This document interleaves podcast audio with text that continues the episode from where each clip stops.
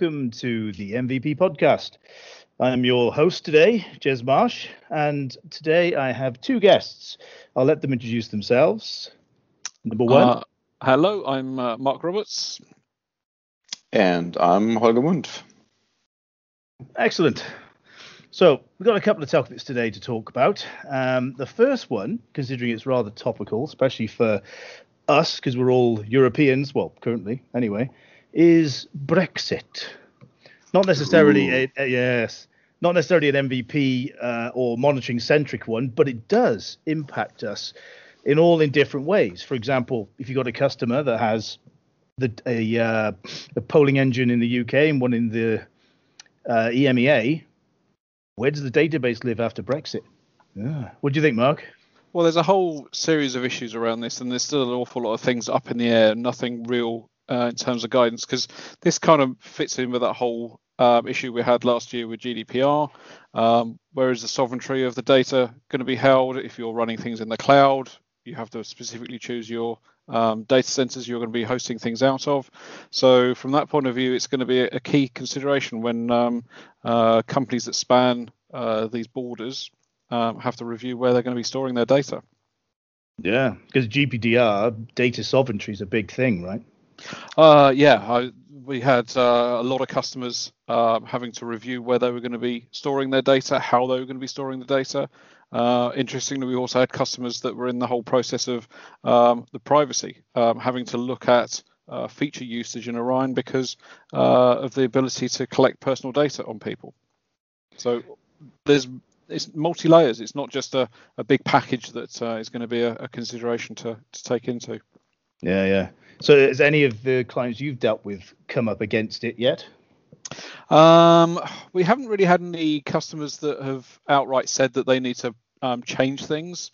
Um, we have had a few discussions around um, how the organization structure may change. So I would say that's a, a bigger aspect that's going to be a, a more immediate scenario because uh, there are companies actively um, looking at the risks and determining whether they're going to relocate their head offices or their um, uh, kind of registered office at the least. Uh, and therefore, that then may impact where they have to run their DCs out of, where they have to um, uh, store and present data and how they manage that data when it flows across those borders.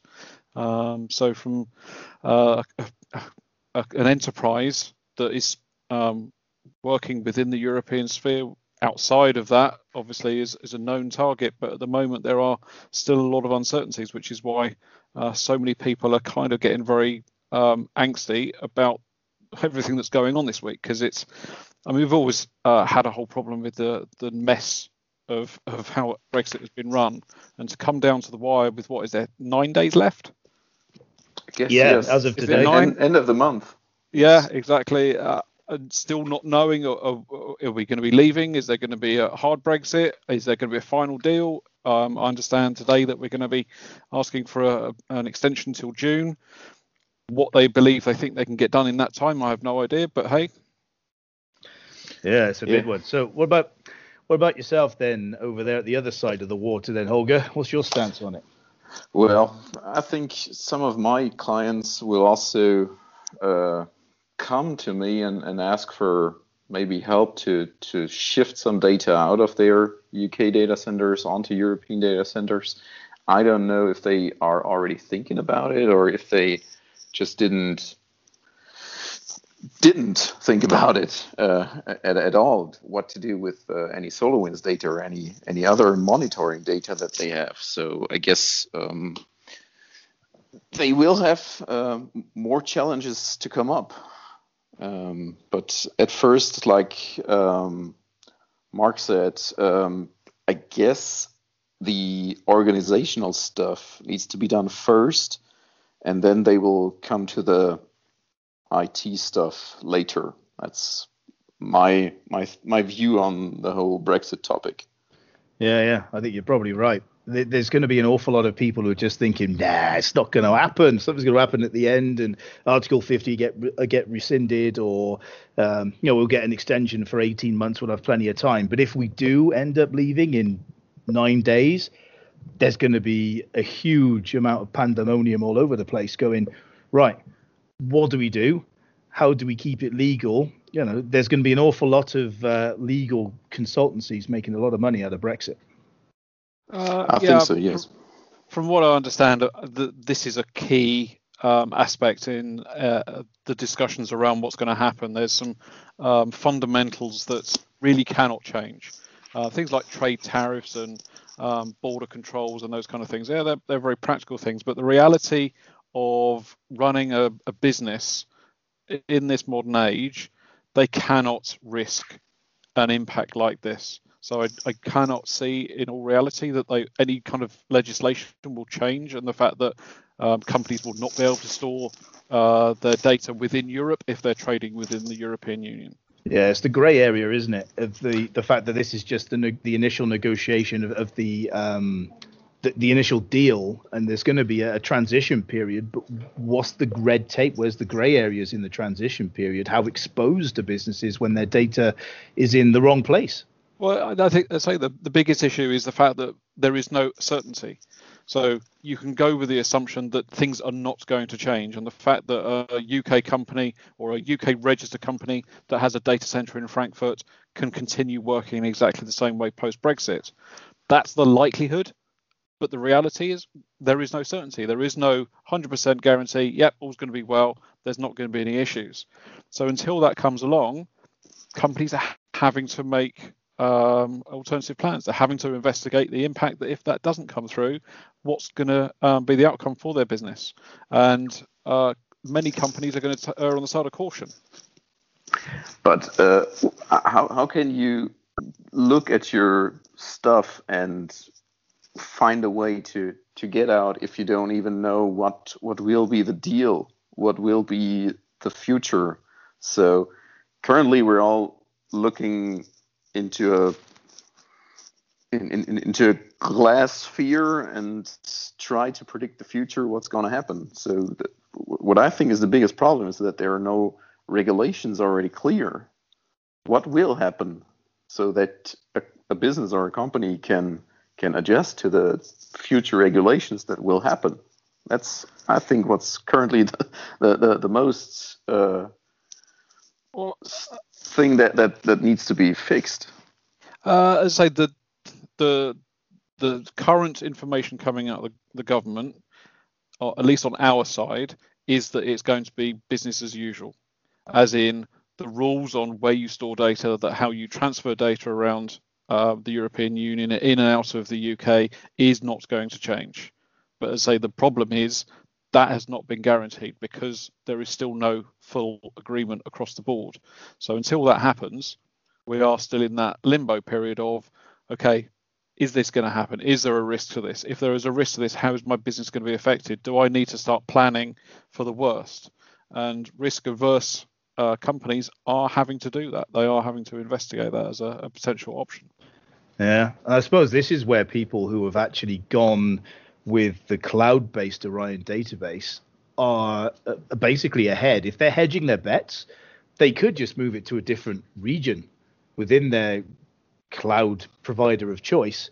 Uh, so if they know, when they know what the issue is, they can just shift things across. I mean, obviously it's not quite that simple, right? But it's a lot easier to do it if you're in the cloud already than if you physically got a bunch of stuff in a data center. Which yeah, leads yeah. us on to our next subject, in well, a bit. But yeah. Sorry, just just on that then, Jez. Um, so quite a few, well, a lot of our customers are um, companies that have global presence, and so from that point of view, when we're designing an Orion platform in particular, it's a case of well, how do we design that? Well, the database is a singular entity that's going to reside somewhere. So it's either going to be in the UK or outside of the UK in a European location. Um, but we're not going to be putting multiple installations in place around the, uh, to cater for these kind of rules. That's just uh, going to be a massive, and this is obviously not just focused on a monitoring solution that we talk about in our podcast, uh, but lots of other um, uh, business applications.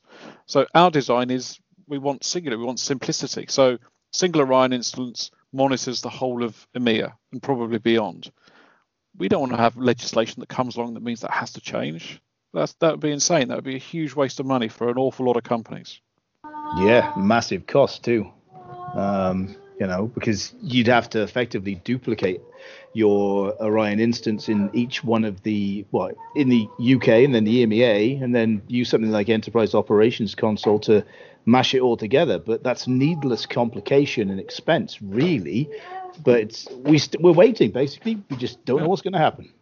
Yeah. yeah, and some some companies already started, uh, as I recall, a, a, conversation on our Slack channel that one guy is currently having to do that for one company, carve out the the the UK nodes into a totally separate instance and uh, leave the rest of the EU nodes in another instance. That's what you talk. They they needed to spend money for a whole new Orion instance. Yeah, and and this is where government um, influencing business to that degree um, is just not good for um, society. Businesses should be able to go on there and, and get on with their work, uh, employ people, which is actually another part of uh, the Brexit issue. It's um, clearly one of the, the big aspects behind the uh, Brexit from the voting point of view is the control of our border. And so as an employer, we have a big problem uh, recruiting good staff, and so we are looking not just in the in Europe, uh, not just in the UK, but also in Europe and beyond.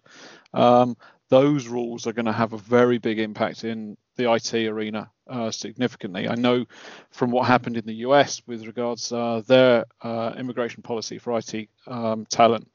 That's had a, a, big impact. You'll see lots and lots of um, uh, blogs and posts online about the impact that the um, uh, Trump um, ruling on restricting the amount of uh, talent that goes into the US has had on the IT industry there.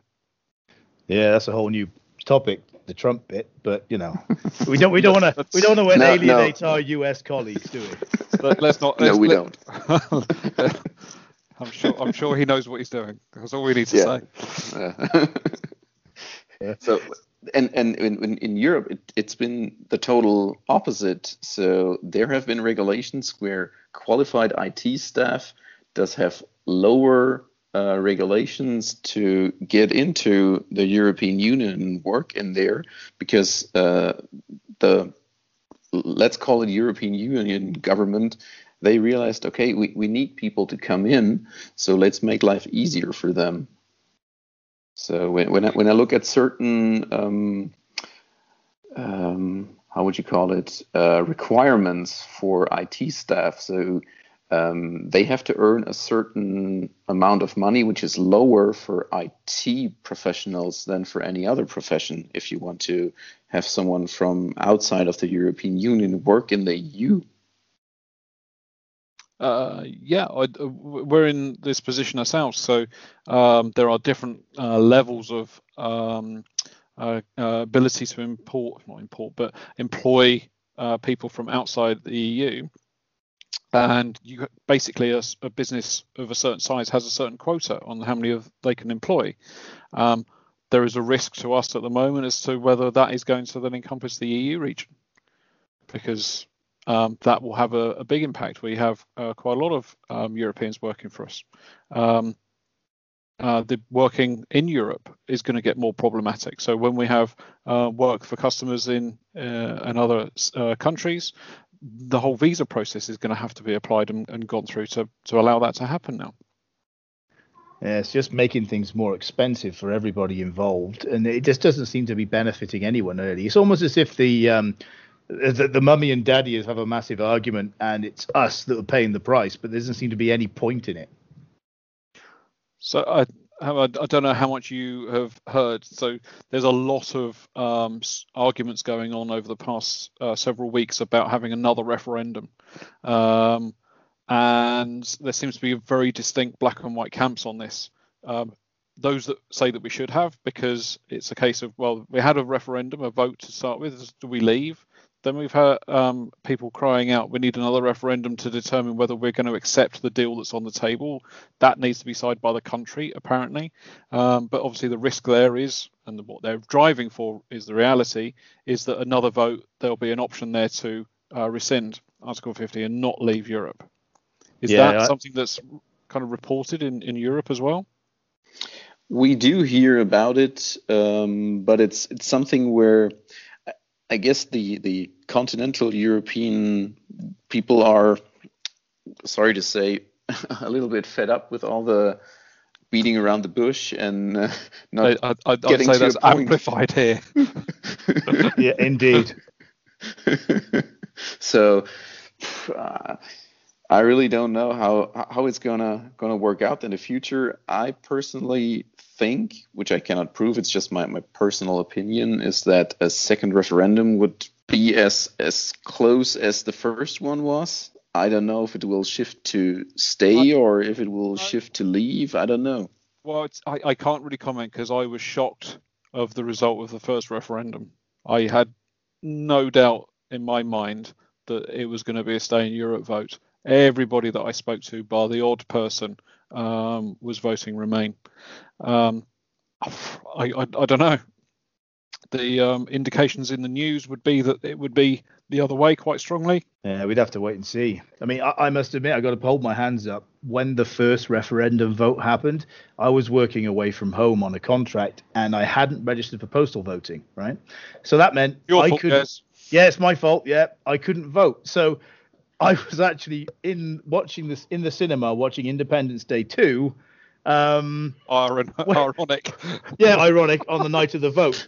And I, Very I, I- ironic. I, was sat there going, right, there's no way we're going to vote to leave. I mean, what would be the point? It's just a bunch of, uh, well, no, I'm not going to get political. I'm just going to say I just didn't think it would ever happen. And I was as as shocked as, as you were, Mark, when we saw the result. I was like, what? How is that possible? Wh- Why would we throw it all away? What are we going to Well, it- gain from it? it does seem to be very much a generational thing. Um, the demographics clearly indicate that the younger generation was remain and the older generation was leave. The world's getting smaller. Why we want to be separating ourselves? Um, it, it doesn't make any sense. But hey, that's where we are. Yeah, Hey, exactly. that's that's a tendency all across Europe. If you look into uh, Poland, if you look into Hungary, uh, e- even in Germany, there are certain streams uh, that that that tend to austerity, so to say, oh, let's make our stuff, let's them make their stuff, and and so on. Yeah. Yeah, nationalization. Anyway, I think we've bashed that one to death as far as we can without actually becoming the MVP political podcast. It would all, it would all been bashed to death by our politicians. So all, all we can do is aid it.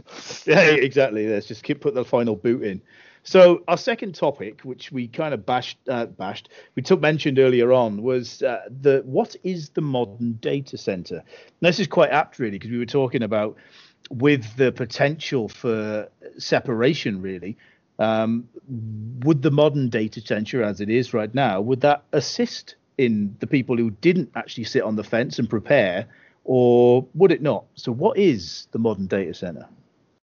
I guess there's uh, only one answer to that. It's it's it's hybrid because there are certain stuffs that uh, or certain applications or programs that you cannot move to cloud or cannot move to somewhere else that you will need to keep on premise and there are certain data center applications that hey let's shift them out to the cloud and you always have to get things right on where your application will run and if it's a good fit for a cloud, if it's not a good fit. And I guess it's most of the time you will keep something on premise and you, will have a lot of things in the cloud. So that's my personal belief what the modern data center should be. It's it's it's hybrid. This, uh, for me, this very much depends who you are. If you're um, a user, does a user care where they're accessing? All they care about is the performance of it. Can they access their application, and does whatever they're doing work well? Um, so, from that point of view, it's a very um, ethereal concept these days, where um, uh, companies are exactly as you just said. They're um, moving um, to SaaS uh, solutions. They're moving their infrastructure into the cloud. They're keeping some of their infrastructure locally. Uh, there's a whole range of criteria that are going to be investigated and looked at for that. Um, I know several customers that um, have this black and white. We are moving the whole shooting match to the cloud, and whatever we need to do to make it work, that's what we need to do. Yeah, no, you just mentioned something there because I've got a couple of clients, naming no names, of course, who have steering from the um, CIO and above in some cases um, that they need to basically uh, put as much as they possibly can in the cloud. Um, and what Holger just said was was was perfect, right? What is it a good fit? Now, in my experience, that is a question that's never asked before somebody tries to push something into the cloud. It's normally something which is steered from above, and the people who know that it's not going to work very well or it's going to be very difficult and painful, they never really get to actually feed that up the chain. It's it's being um, it's being pushed from above, and I do wonder sometimes whether it's just basically being pushed so they have a better uh, scorecard down the uh, 19th hole with their colleagues at the golf course. You know, it, it's it's almost if they're trying to do it, but they don't seem to do the sensible bit. Is is it a fit? That's the that's a bizarre thing that seems to be happening. Uh, that's that's always been the case in IT. Um, edicts from above. They've been to uh, a corporate um, presentation, and uh, this is the way we should be doing it. And um, whether it was Citrix back in the day, where right, okay, how did we make this uh, application run under Citrix, uh, or we can't, well, make it work, and then realization that it just it's just a horrible experience for every user and the business is affected. It's the same thing now. Um, I'm seeing customers that are taking uh, infrastructure back on prem uh, because things have just not worked out with migration into the cloud, whether that's the uh, performance, accessibility, security, or indeed cost. Uh, customers are finding that um, it is not always cheaper to move into the cloud. Something you need to consider is uh, the, the size, because for a very small company, so I'm also dealing with five to 10 people, clients um, back from the old days when we didn't specialize in, in um, certain software that we're um, consulting and selling. Those, I guess, every client that will be less than let's let's put a put a number in here. Let's less than uh, 100 users. I guess they won't have any on-premise solution within five to 10 years. Is my guess. Um, so they will have everything in the cloud. They will have their terminal servers in the cloud. They will have their data in the cloud and just access the data from wherever they are. That's my belief. Yeah, uh. Uh, it's difficult to know the time frame that that's going to happen. Uh, it is one of those things where things can uh, move very, very rapidly, and then uh, get to a point where um, the the leading edge organizations and leading edge are going to be there, um, but then everyone else is kind of playing catch up. Uh, but I certainly agree with you. The the concept of um, renting space in a data center and racking it out and networking it up and all those kind of things. Um, yeah, I'm sure somebody else is going to do the uh, the tagline about the cloud and someone else's server, but uh, that this is reality. Why do companies need to um, uh, pay for resource and, and talent in the organization to manage that infrastructure when that all comes part of a service?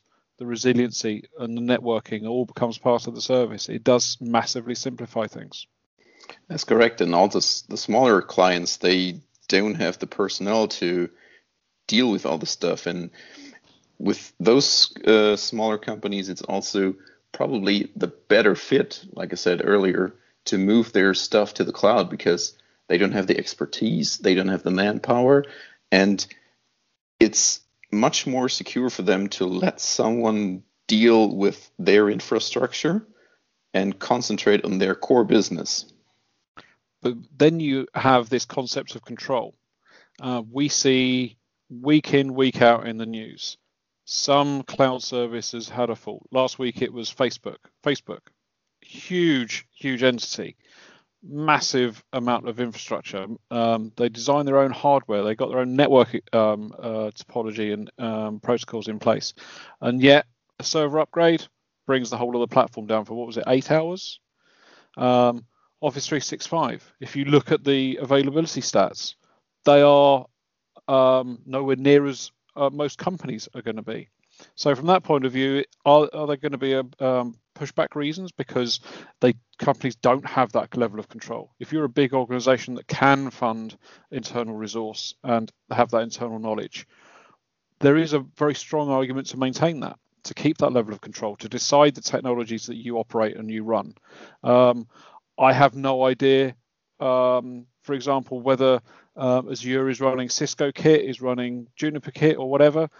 Do I need to make sure that I have um, cross um, uh, technology? So obviously, one of the things that we see a lot in certainly in secure environments is it's not just one firewall; it's three or four vendors' firewalls because you cannot rely on one. Because if that's got a, a vulnerability, if that's got a security risk associated to it, we can't have that propagating throughout the whole of the layering. Yeah, you give up a lot of control when you move into the cloud because um, you just don't know. It's all obfuscated by design. But if you need to be absolutely sure that your audit's going to pass, for example, you're heavily reliant on your vendor of choice being compliant. And rules change, as we all know. Um, and sometimes those rules don't necessarily easily apply to something which you don't have absolute control of.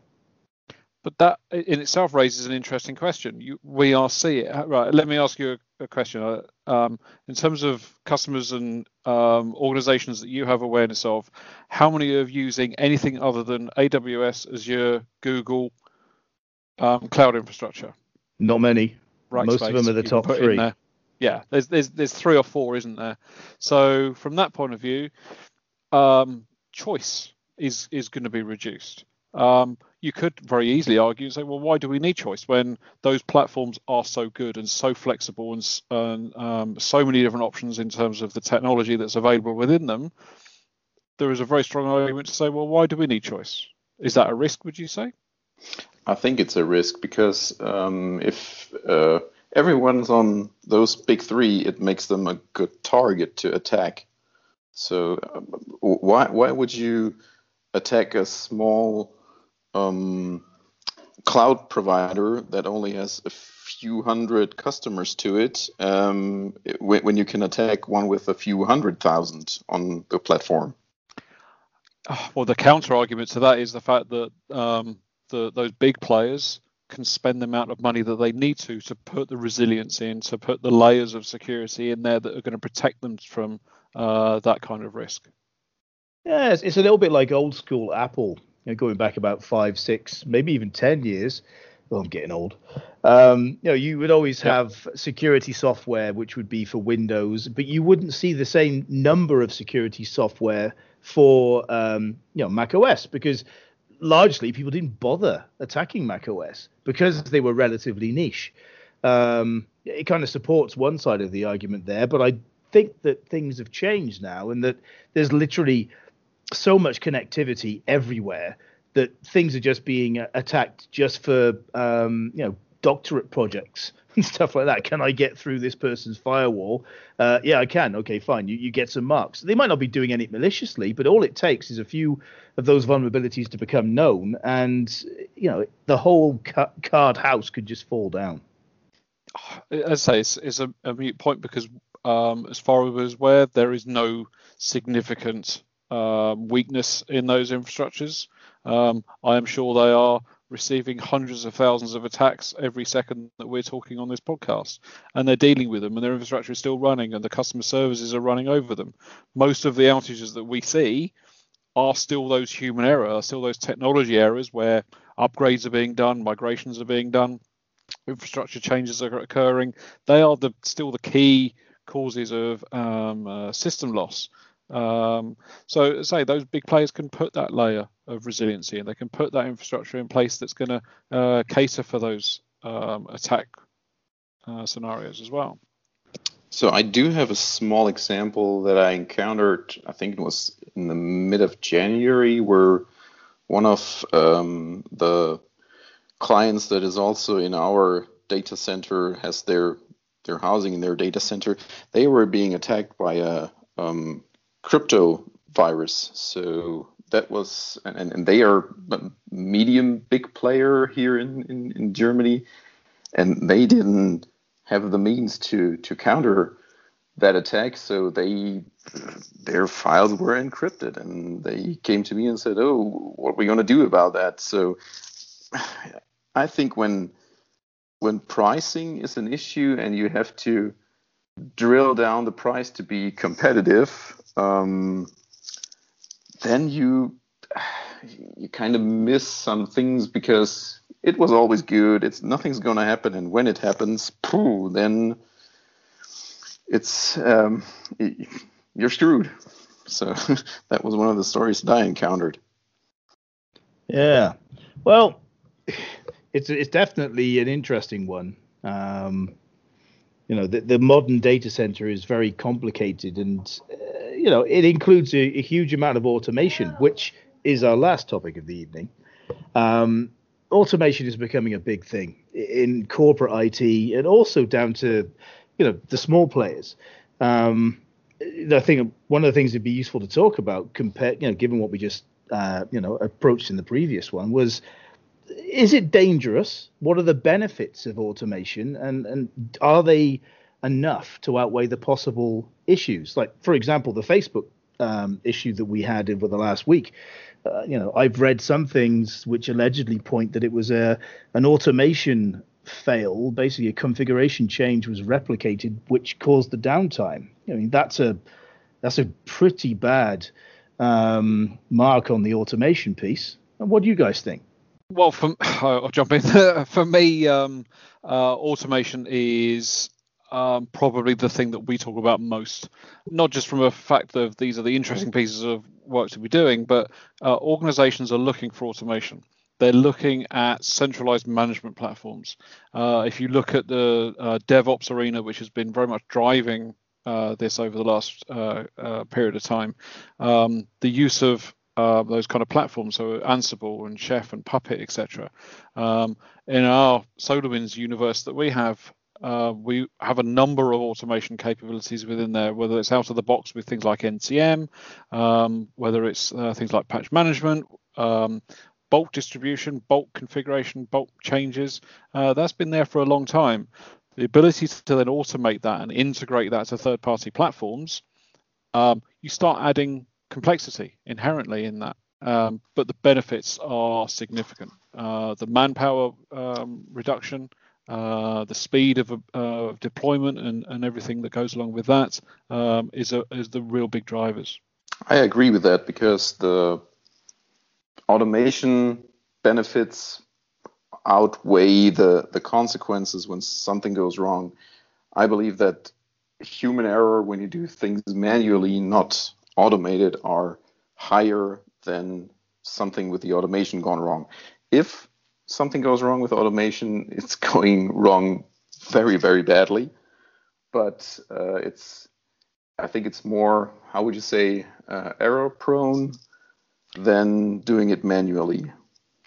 Uh, yeah, well, you have um, a number of aspects to automation. It's so in um, the kind of new networking world, um, automation is not just about that centralized management where you um, make a config change and it just gets distributed to the um, uh, to the fabric. Um, automation is also coming into play with uh, AI.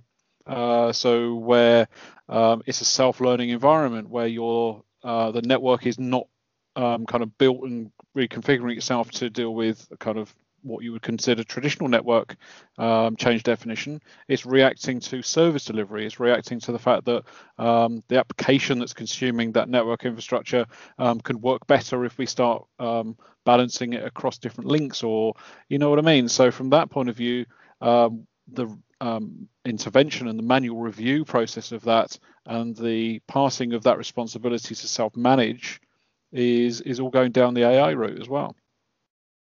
Yeah. I mean, what playing devil's advocate here? I mean, obviously, in the old school days where automation wasn't a thing, you know, there was a bit of scripting. Sure, you know, people used to spin up new machines based on a script that they know would work for that particular application, but it's gone way beyond just building a server now. Um, when you have the, the the way of trying to automatically deploy an application or create a new network segment and so on and so forth, you know, it's great that it can be automated, and in some cases, basically the, the actual whole platform takes it over itself. But is there always a chance with this that it's like dead man's shoe syndrome? You're going to have some guy who you set it all up, got it all working properly. Uh, we we all know the ethos, ethos of uh, document everything, record it properly. But if that isn't done, we're in danger of a hit by a bus syndrome potentially, where only one guy or a small group of guys, and quite often consultants, know how these things were set up, and it, it could be a risk. What do you guys think? It should be made with uh, standards then. So standardization is one of the things that goes with automation. So if you count on a standardized tool, if you rely on those tools, then it shouldn't be too hard for the new guys to to adopt to the level because it's it's it's an industrial standard and they should go from there. And when they learn that industrial standard they should be able to work with it.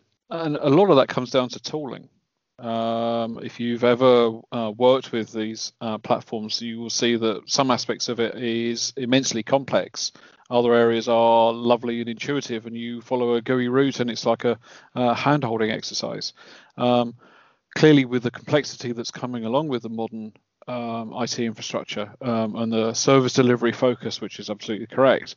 Um, when there are problems, it took Facebook, as I say, what eight hours to deal with this issue. Well, uh, obviously we don't know the ins and outs of that, but relating it to um, incidents that uh, we are all more aware of, um, then config changes that take place can take time to track down how are you getting visibility of that? Uh, have you got the right tooling to um, identify the change that's had, the impact that it's having?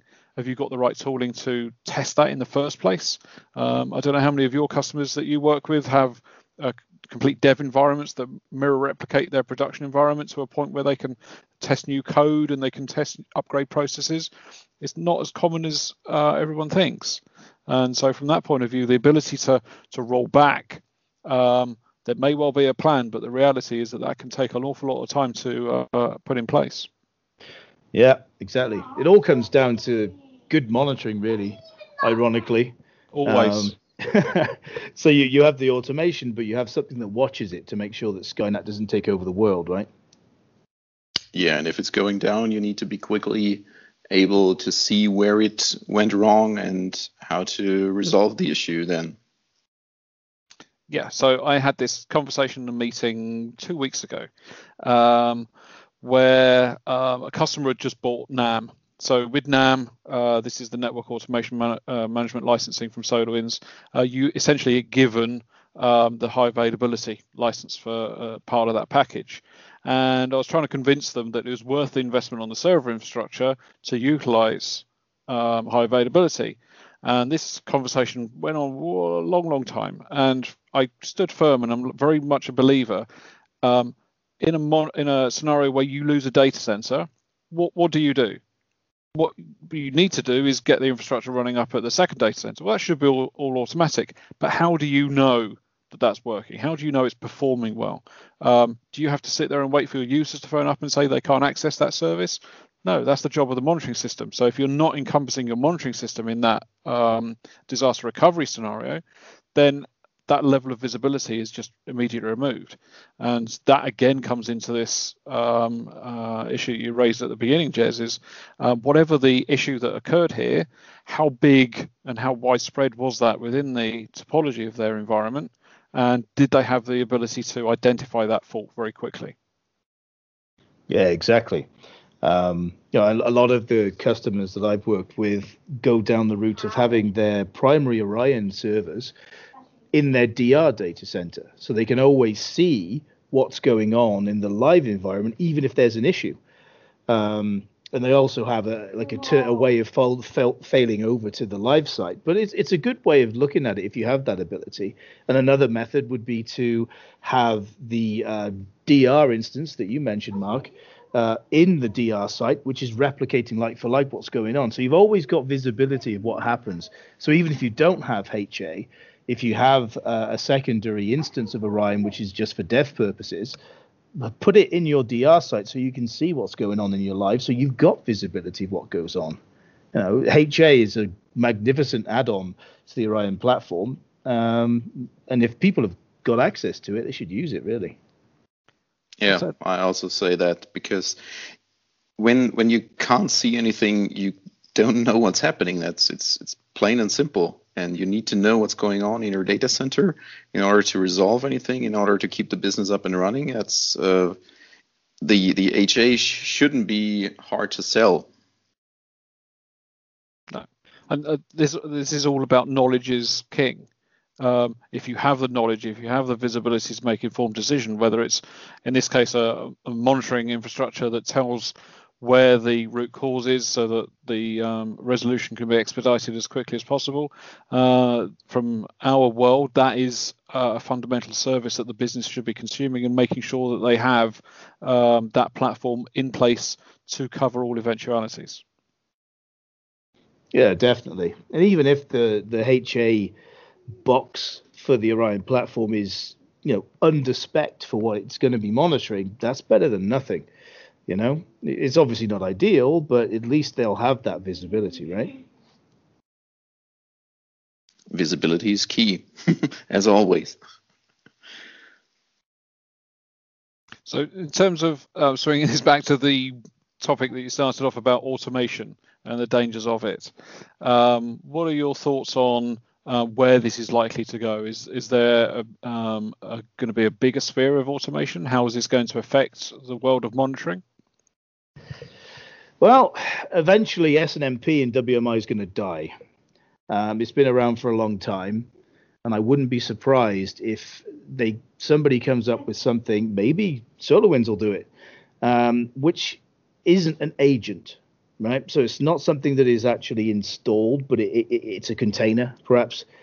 So almost like decentralized pollers rather than actually using something like uh, WMI uh, and something that it hooks into. Um, I mean, I'm not a coder, uh, at least not a natural coder. It always gives me a headache when I have to do any coding. But uh, I wouldn't be surprised if it goes down the decentralized route rather than you, and also using something that isn't proprietary to the technology. So not SNMP, not WMI, something like a, an advanced API perhaps, which can be put anywhere that does the job. That's my take on it. Yeah, you, you, it's kind of um, very much there in terms of the fundamentals. We've got um, APIs galore, and there are um, centralized versions of those, but um, we're always going to be in a situation. SNMP, um, love it, hate it. Um, we spend an awful lot of our time uh, within it, and so from there, then we've got um, a protocol which has um, been taken the foundations of, and you look at a, a, private uh, MIB of a, an enterprise uh, vendor, and you'll see the different takes that people do on that. And certainly from that, applying that to APIs, there is always going to be an inconsistent model. There's always going to be a, a um, uh, somebody that's going to have a, a slightly different iteration and structure. But the concept of an API gives us everything that we need for the future of monitoring um, it's always going to be that standardization. It's going to be um, uh, the problematic aspect because everyone needs to join that party and everyone needs to do things in exactly the same way. And some of them think they're doing it better than others and they don't agree with the standard. Uh, how many DVD standards were there? DVD plus R, minus R, plus minus RW, or whatever. They couldn't agree, so someone had to do uh, a CD burner that was or DVD burner that was taking all of them. And it's all about the standardization, and people have to follow the standardization. Yeah, and everyone's got to agree. You know, there's it, it comes down to the, the the talk we had earlier on with the Brexit is that, you know, nationalization. So in other words, vendor specific APIs is all well and good, but if we want to have a and dare I say it, open source or at least a universally supported API, everybody's got to be on board with that particular train. Otherwise, it's never going to get there. It won't support certain things, which will defeat the whole object. Um, whether we'll get there or not, we'll just have to wait and see. Uh, yeah, absolutely. And I'd say the the framework's already there. There's um, those APIs um, in our monitoring space. Um, the the fact that we're using SNMP less for new technology and using APIs more um, is a great thing. Um, it's a, a, more problematic thing because of that standardization, but the concept is there because uh, we have a, a, web service API that uh, we send RESTful um, interactions with, um, get JSON there and back, we can all work with that, and, and there is that level of consistency. It's just slight nuances on how that's done. Alrighty then. So on to the final topic of the podcast for this week, and that would be 2,159 ways to improve your alerting strategy. And you wouldn't believe number 38. So I think we'll let uh, I'll let you deal with the start with that one, Mark, considering it's quite topical for you. Uh, yes, it is. Um, we have a, a, an event coming up on Friday where we've got uh, a group of people coming in, customers and whatever, um, to um, see our mini masterclass on how to manage alerting. Um, so I've literally been doing slide decks and preparing labs for the last couple of days for that event. Um, and there are some key concepts in this. Um, the very big one is um, when you install, now if I'm going to talk about Orion here, when you install Orion, please understand that the alerts that come with the platform that SolarWinds have spent a lot of time and effort putting in place for you, they are not the golden bullet. You have to look at every single alert and you have to tune it for your environment because otherwise you're going to get bombarded with alerts your users that are receiving alert notifications in whatever protocol output they are um, are quickly going to get turned off. They're going to lose confidence, and then you're on a, an uphill battle to regain that. It's like Kevin always says: the default alerts turn them off. That's what he uh, said in the. I think I think it was even the, the last podcast where he said that um, either take them as an example how to build your own alerts or just turn them off and build your own from scratch. So I, I always say that to my clients. I'll turn those alerts off. You can look at them, you can modify them, just please don't turn them back on unless you review them. And that um, last thing is the key thing there. Um, so the advice that we give customers: um, sit down, review the alerts that you think you need identify the ones you know you need. Right, let's concentrate on those. Let's work with them and get them sorted. Um, but the ones that they're not sure about, turn them on and just log them to a file or something. Log them somewhere where you can review them and you can identify well how many have we generated in the last week um, understand and this is going to be a, the second uh, session is um, do your alert analysis how are you generating alerts? How many for each of those objects, for each of the alert definitions? Um, because without going through that process, you don't know clearly how you need to tune them. Uh, false positives are the bane of everybody's life. When you receive an alert and you have to spend the time reading that subject before you realize it's noise, it's not a true alert condition, I'm going to move on, um, the better for everybody. Um, and the converse of that is obviously false negatives, where uh, your boss comes over to your desk and says, um, Explain to me why this expensive monitoring system that we've invested in did not tell us that we had an outage. Yeah, it comes down to benchmarking, doesn't it? So that that would uh, start off with what is your monitoring, so the thresholds, making sure that you've got enough data in there so that the thresholds that you're using are relevant, whether that be static thresholds or using the dynamic thresholds available in Orion, and then moving that on to the alerts, having the benchmark of the alerts going to, like you say, a file or a, a you know your own mailbox if you're the one who created it, so you're the one who gets inflicted by the spam, and eventually over time you get to a point where you're happy with it. You know that you're not getting you know too many false positives. You know you're never going to get rid of them all. You know with the best will in the world you're always going to get one that sneaks through every six months. Um, you know and you're happy with it. It's all about the fine tuning uh, in in in the running system. So like like you guys said look what they're doing review them regularly and um, talk to your guys that receive the alerts. Do you receive too many? Do did you not receive something when something was happening? Fine tune the alerts. It's it's a constant process. You're I believe you're never done with alerting. No, never, never, never done. Never will be done. Um, you're in a situation again going back to what we've discussed already today the complexity of the infrastructure the complexity of the data that's um, being collected on the health and status of that is just increasing um, all the time. So you're never going to be able to cover every eventuality. You're never going to be able to put the ruling that's going to um, create that topology of dependencies that means that um, one incident causes 50 alerts to come out. Um, there are always going to be scenarios where that occurs. The key with that is having the ability and the knowledge to be able to learn and deal with that. So when we um, do training for NOC users, for example. Um, tier one service desk engineers are typically the front line. They're the they're the filter mechanism. They're the ones that are going to say, yeah, okay, I need to send this to um, uh, Ted in the network team to get this resolved. Um, they're the ones that should be the most vocal about the noise that's coming out of a monitoring platform. They're the ones that should be feeding back and saying, look, today I received 10 alerts that were all false positives. Um, can you change the rules to prevent this happening again? That does not happen enough. Yeah, exactly. Because every single alert will end up being an incident ticket at some point. Somebody has to then analyze that ticket, spend time working out whether it's actually a real alert and whether it needs to be dealt with by them or dished out to the relevant supporting team.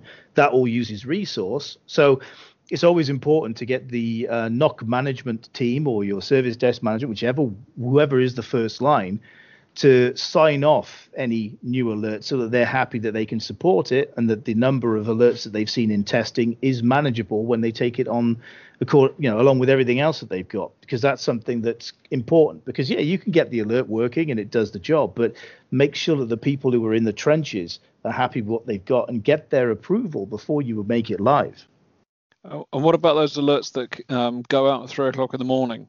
Um, especially on uh, for organisations that um, that on-call engineer is is getting out of bed, looking at their alerting, logging onto the systems, recording the ticket, actually identifying, saying this isn't important, I can deal with this tomorrow morning. Oh, but here's the um, 87 pounds um, uh, it's cost for me to to spend that hour doing this.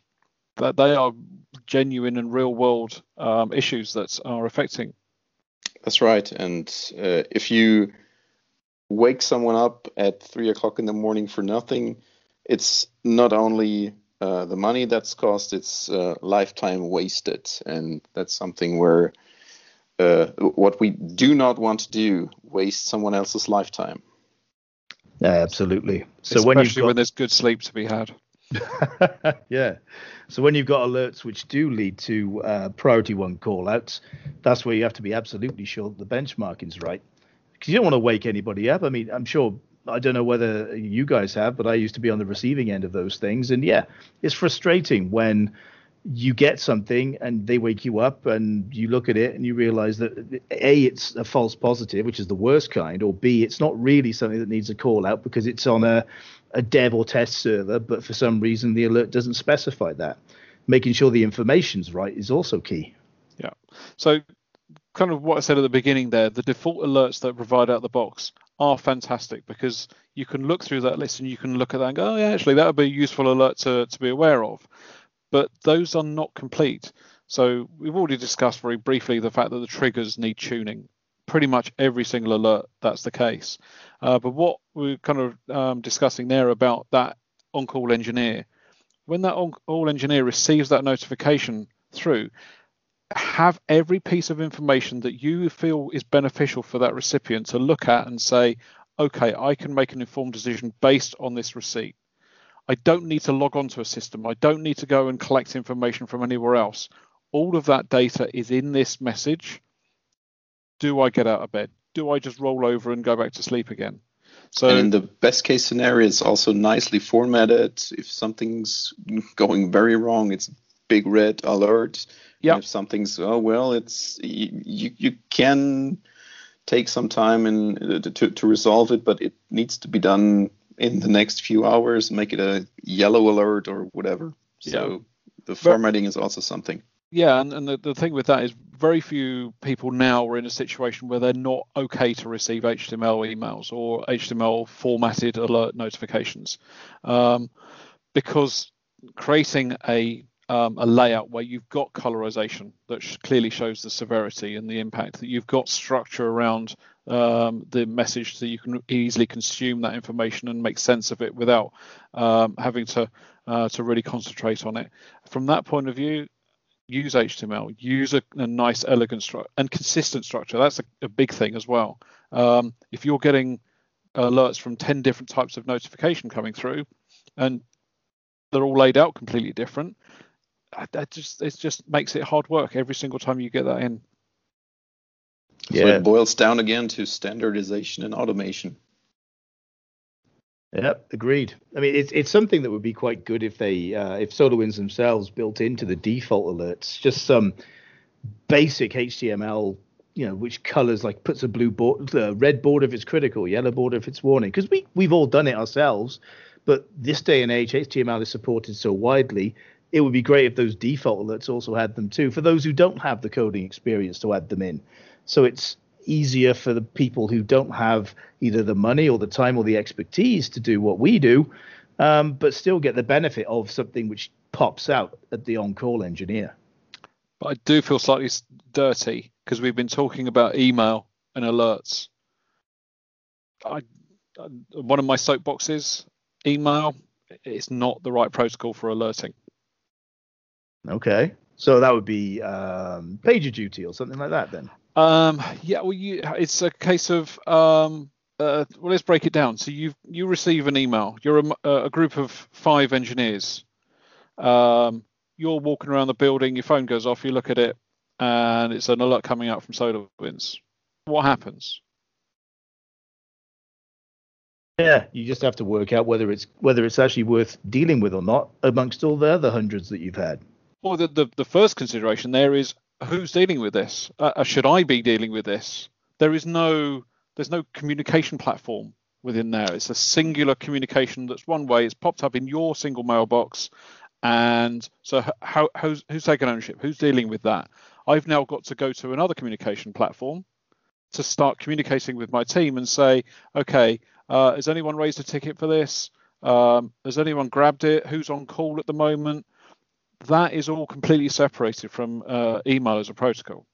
So yeah, absolutely. Pretty so neat. So put put it into Slack or whatever Telegram channel or anything like that. I I did it once into a Telegram channel.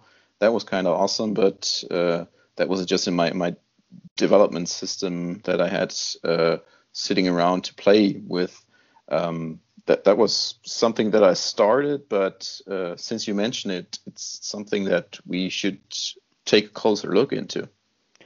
Yeah, um, the thing that I say to our clients is the sooner you can get your alerts into your platform which you manage alerts in, and that's typically going to be your help desk platform or your ITSM platform, the better, because that is the solution that has the capability of saying, okay, these three network engineers are the ones that are on call during this time window.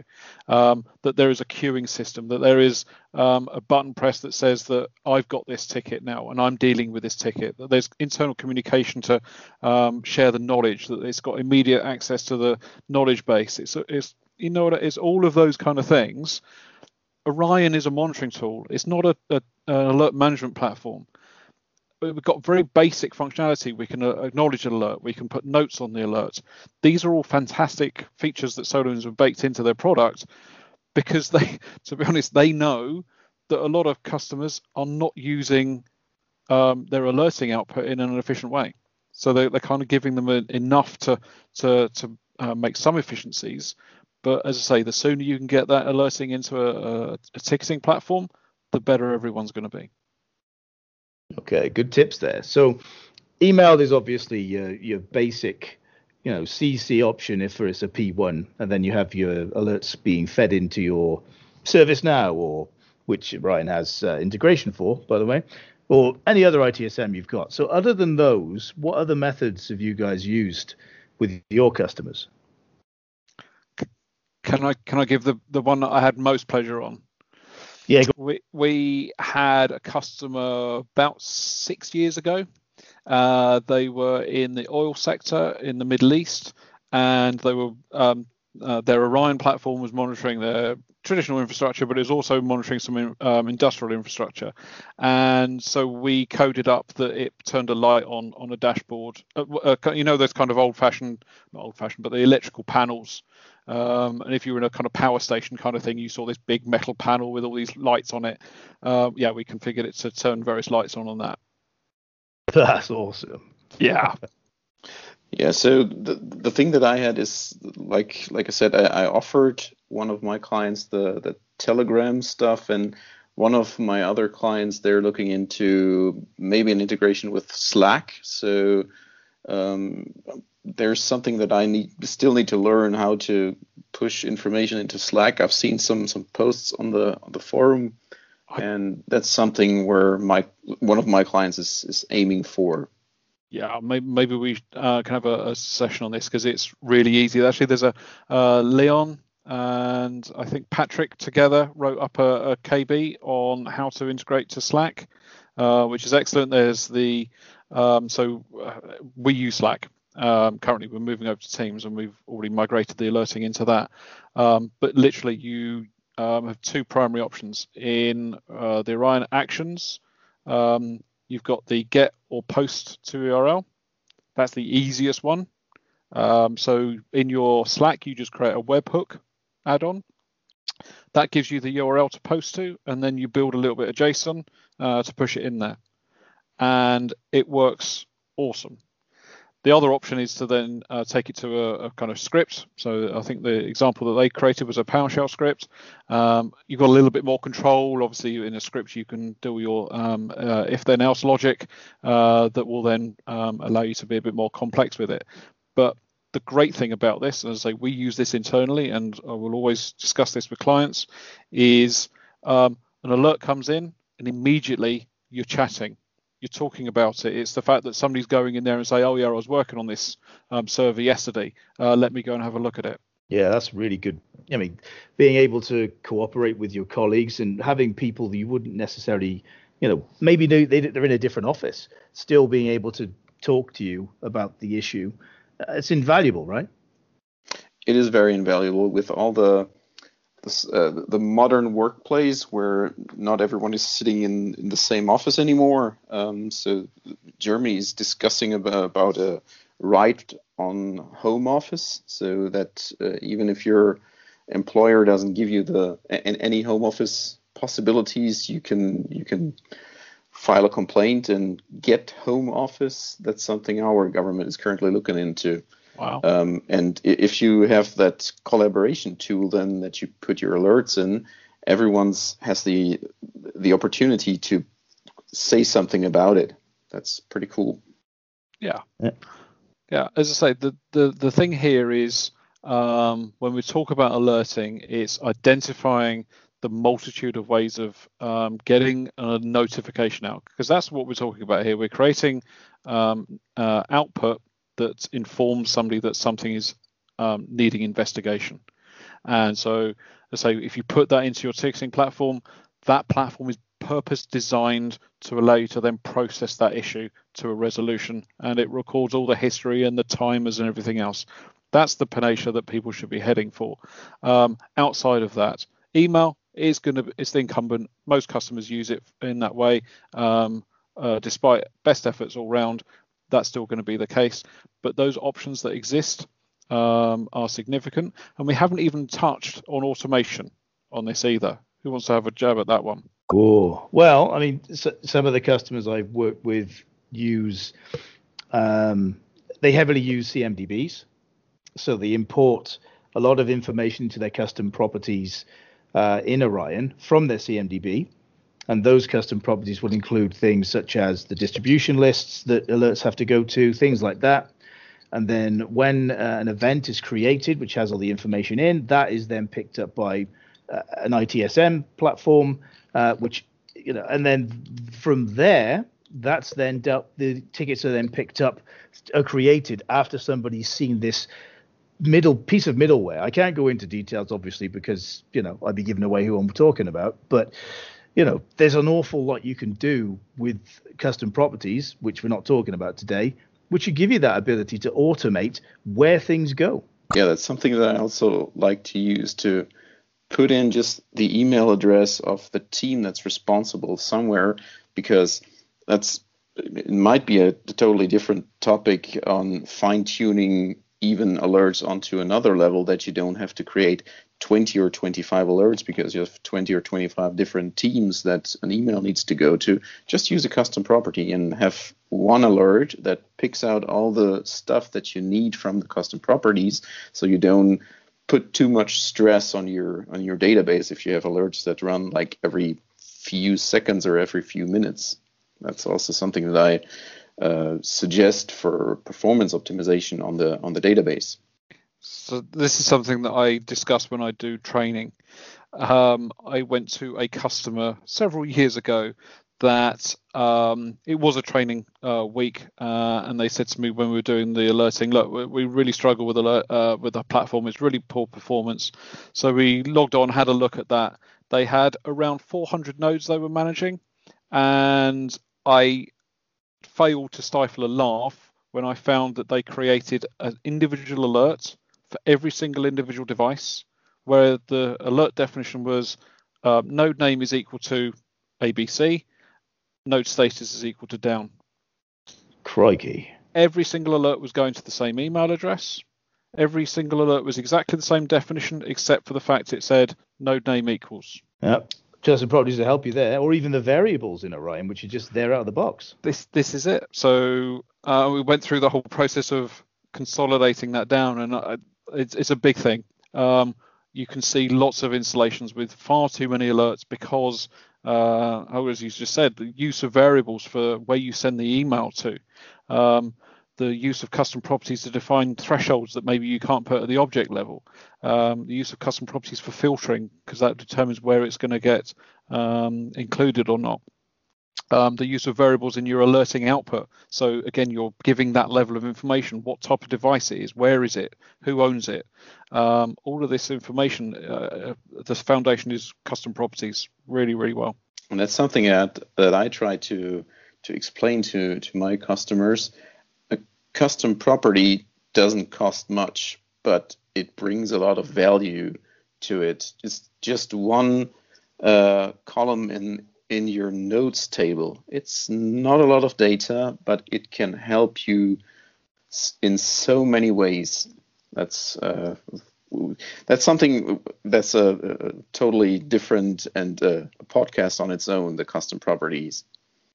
Yeah, definitely. I mean, the custom properties is probably my favorite subject in Orion, and also it's its superpower. It gives you the ability to customize it for any particular customer in any environment and uh, maybe we'll try and get both the EMEA and the US uh, podcast together to talk about that one because it's uh, it's a good good subject and uh, important for every customer to get a handle of.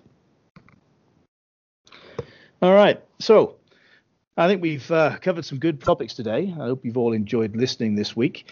So um, yeah, thanks for listening. I'm good. My name's Jez. I've enjoyed your company today, and I'll leave it to the other guys to sign off. All right. Uh, I'll say goodbye as well. Um, all the best from Germany, and thanks for listening. Thank you very much. It's been a pleasure, and I can stop talking about Brexit for another two weeks. Excellent. all right. Thanks, everybody. See you next time. Good night. time. Good night. Bye.